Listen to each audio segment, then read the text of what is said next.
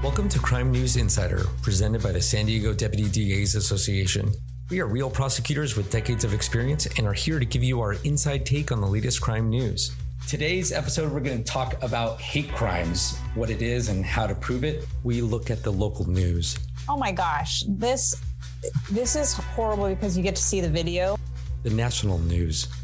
He murdered someone and now they are trying to appeal it. His attorney is claiming that he didn't get to present a defense. It's called a Warrior Gene defense. We interview guests in the criminal justice system. I could just tell as soon as the camera showed up that the victims all of a sudden no longer wanted to testify, no longer wanted to be involved in the process. And we end each episode with a quiz where we look at the laws on the books. Two are real, one is fake, and see if you could spot which law is the fake.